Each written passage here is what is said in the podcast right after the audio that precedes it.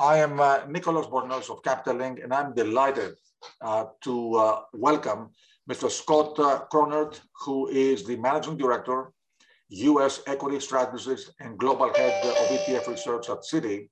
Uh, Scott is going to give us the traditional opening presentation for our forum, uh, and it's a presentation that sets the landscape for the discussions that will that will follow, the, the, background rather for the discussions that will follow. And his title of uh, is U.S. Equity Market Update and Current Geopolitical Landscape. So Scott, thank you for being with us and the floor is yours. Nicholas, thank you so much. And it's great to be here, everyone. Uh, good morning. Uh, yeah, so by way of introduction, Scott Chronert, I head up U.S. equity strategy here at Citi, and we'll have the next 20 minutes just to run through uh, some views regarding uh, the economic and U.S. equity market landscape for you. Um, I'm going to go over to a, a, a, screen share real quick and, and reference some slides. So you won't see as much as me, but hopefully you'll hear me and, and we'll be able to, to go through these the slide presentation. There's a lot here, more than can really be covered in 20 minutes. so I'll attempt to highlight it. Give me just one second. Uh,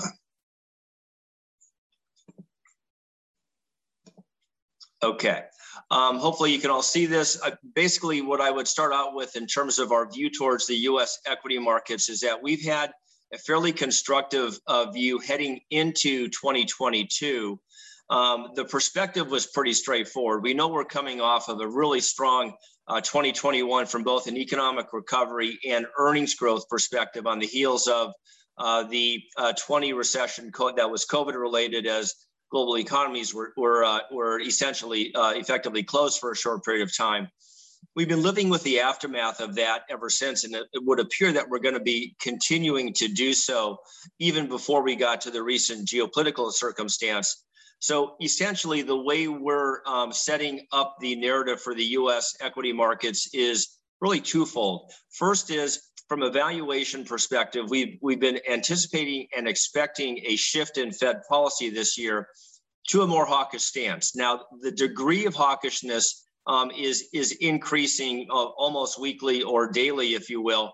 Uh, the Citi view is now an expectation for uh, at least 200 basis points of Fed tightening this year, uh, and potentially as much as 300. The timing of this um, is is going to is sort of evolving, if you will our view is that this keeps a valuation uh, lid on the US equity markets, essentially a multiple headwind, if you will, um, as rising rates are discounted into future growth projections.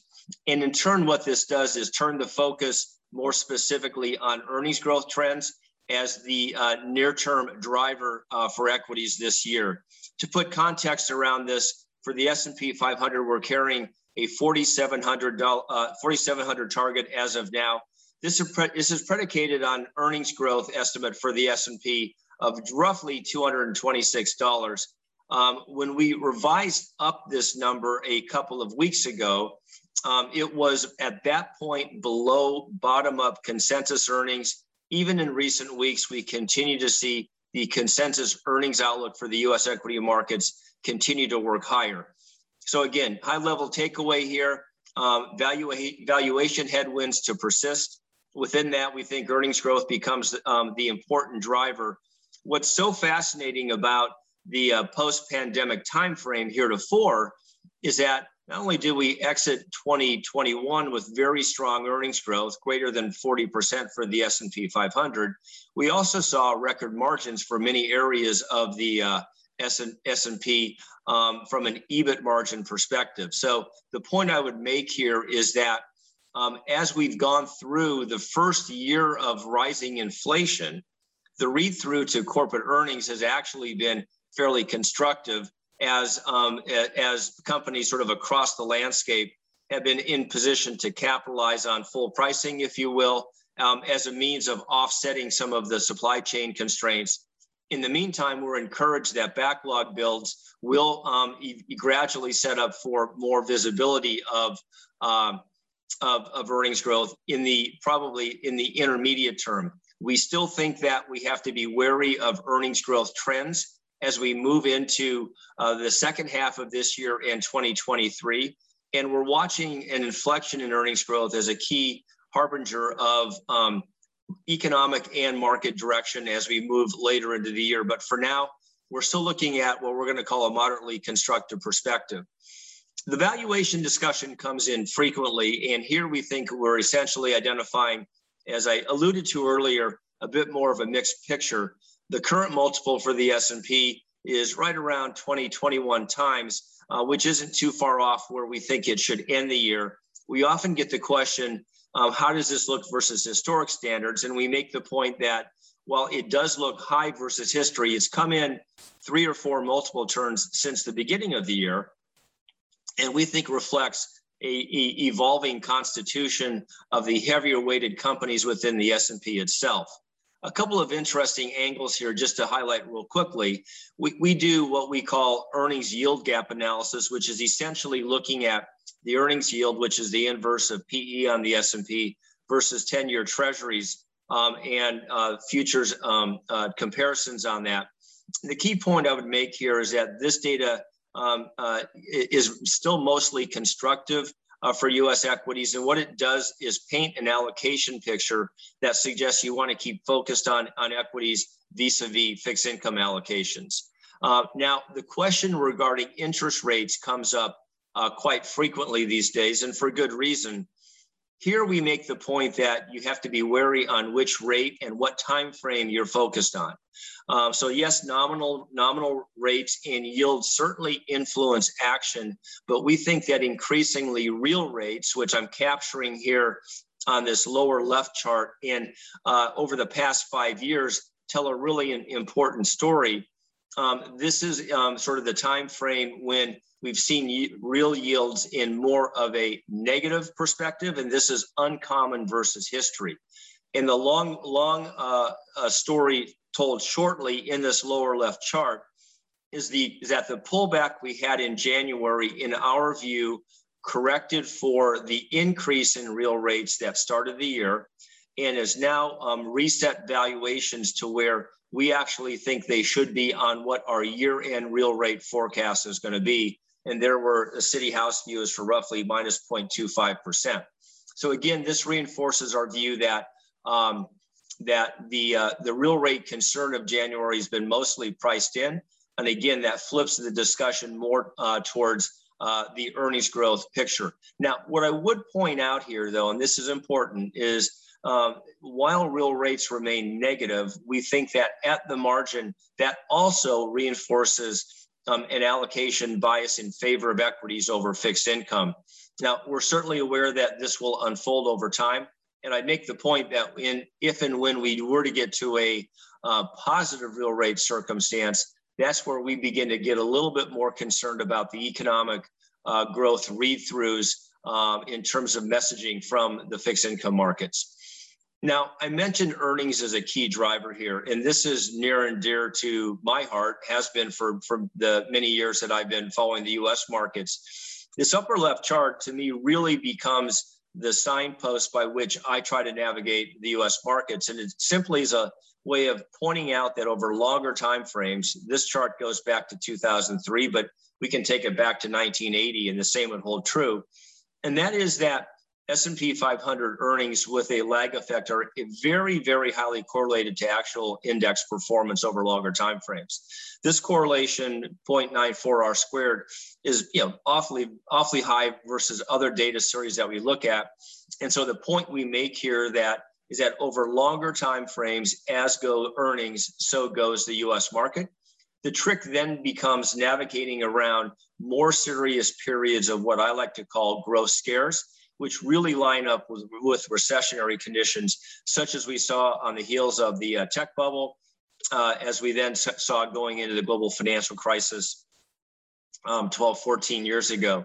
Now, the multiple, as I mentioned, for the S&P 500 on this upper right chart um, has been fairly resilient, and we think it's moved to a higher um, for longer level uh, as a function of the constitution of the S&P 500, where you've got a high um, concentration of market caps among a fewer number of these mega cap tech and growth stocks that tend to carry higher valuation circumstances that in turn have, have read through to the, the broader market um, uh, application. So Here, while the average um, PE over longer time frames is closer to 16 and a half times, we kind of view the period since 1990 and perhaps even since uh, the, uh, the tech bubble in 2013 is more telling. And here we make the point that valuations are, we think, are in a reasonable um, level for what we know about earnings growth and the construction of the S&P 500. Now, as we get you know closer to the uh, the uh, the focus of the conference over the next two days, I want to make just a couple of observations on the earnings growth trends from here. I want to focus you first on uh, the lower left chart, which basically sets up for the way we see earnings growth unfolding year over year as we go through 22. Very simply, we know we're coming off a very strong compares from 2021. And so we're looking for mid single digit earnings growth the first two quarters of this year, increasing to high um, single digit, call it 8% or so, 8 to 9% in the second half. And essentially, what all of this should marry through to is roughly an 8% earnings growth for the full year. It is interesting, and this is really critical to our generally constructive view on the US markets. And that view is that um, even with the Fed action ahead, we expect that the market will still be in a positive GDP growth circumstance through 2023. Clearly, the recession risks have begun to increase as we expect increasing Fed hawkishness on the heels of recent geopolitics. But the point we'd make here is that as of right now, the earnings growth setup for the market is fascinating in that, yes, we get tougher compares against last year's very strong growth, which you see in this uh, lower right chart. But interestingly, the current bottom up setup for 2023 is also a constructive one, with earnings growth expectations actually setting up to mean revert a little bit higher as we go into next year. So again, this becomes our main pivot point in how we think about the US equity market and how we translate back into how we think about sectors and then stocks beyond that. Um, I, I want to just comment on the sector contribution to earnings growth real quickly, and then I'm going to try to pull it back um, to more real time um, uh, uh, elements that may come into your discussions over the next couple of days. This chart on the left gives a breakdown of our earnings growth by sector. And here I want to point out the high degree of variability among sectors. So for example, if you, I know it's a tough chart to read, but the point I would make here is that in certain sectors, consumer discretionary, energy for sure, and even the industrial um, cohort, we're looking at expectations for very strong earnings growth during 2022 with actually some pretty decent room for follow through and, in uh, going out into 2023. On the flip side, an important sector like financials is actually modeled to show down earnings this year, and that's a function of its compares last year as the banks were uh, um, releasing reserves that they had put on during 2020. Point is here is that the sector composition to uh, the index level growth profile is really interesting and important as we go forward from here. And I wanted to just highlight the point that in areas such as energy and industrials, which I'm going to you know presume tie most closely to the topic of discussion for you all the next couple of days, are actually pretty robust as we uh, as we look forward into the balance of this year. Um, and I wanted to also just make a real quick comment. A lot of uh, discussion comes up on well, what about growth versus value? And here our key message would be that um, if you look at the S&P 500 value index, it's actually positioned to continue with this post-COVID recovery theme and show um, stronger earnings growth this year than the S&P 500 growth index will. Again, that reverses next year. And that's why um, part of the reasons why we favored value as a style positioning headed into 2022. We continue to, to argue that's the case. We do expect, though, to transition away from value as the year unfolds. Um, whether it's back to growth, a little bit unclear at this point. Uh, that's certainly in the discussion.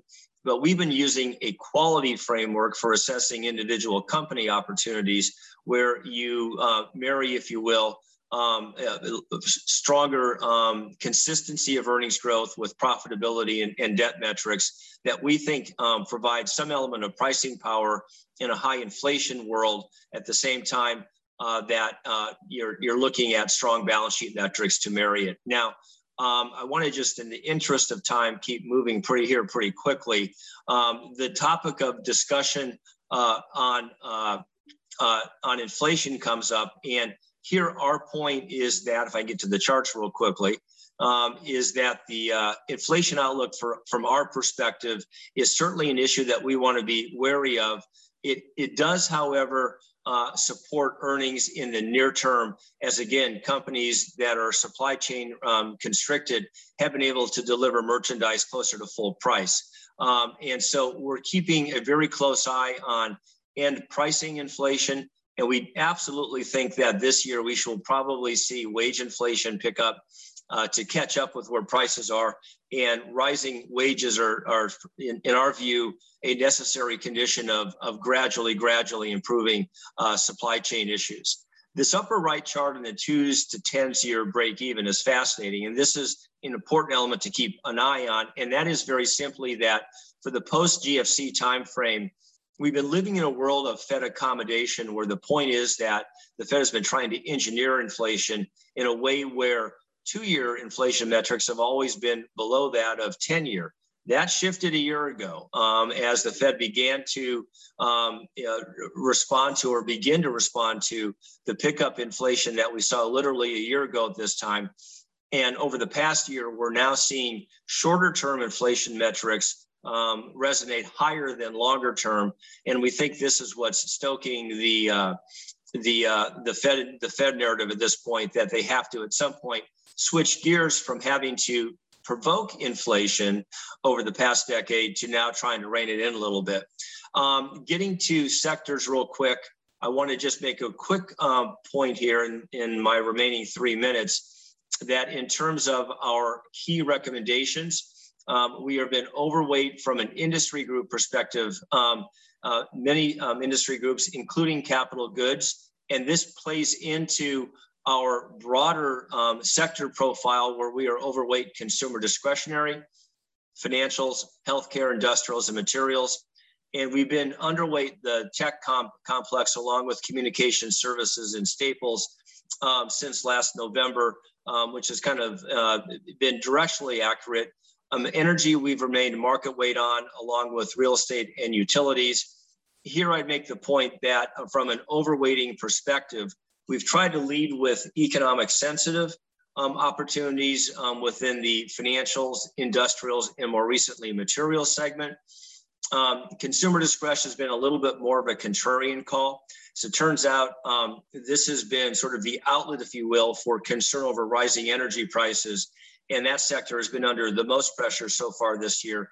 But we think there are a lot of interesting stock specific opportunities embedded within it and we now look at it as a potential beneficiary of a peaking in oil prices, where our um, our uh, commodity strategy group is looking for oil prices to retrench down into the uh, mid 60s as the year unfolds.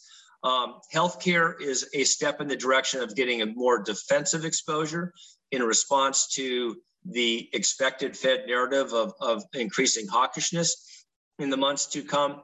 And again, as I mentioned, from a weighting perspective, tech has been our key um, offset to this, and we'll, we'll, kind of look to rectify that as the uh, as the years uh, as the months unfold. Now, in terms of the industry groups, I'm probably in the interest of time not going to be able to get there.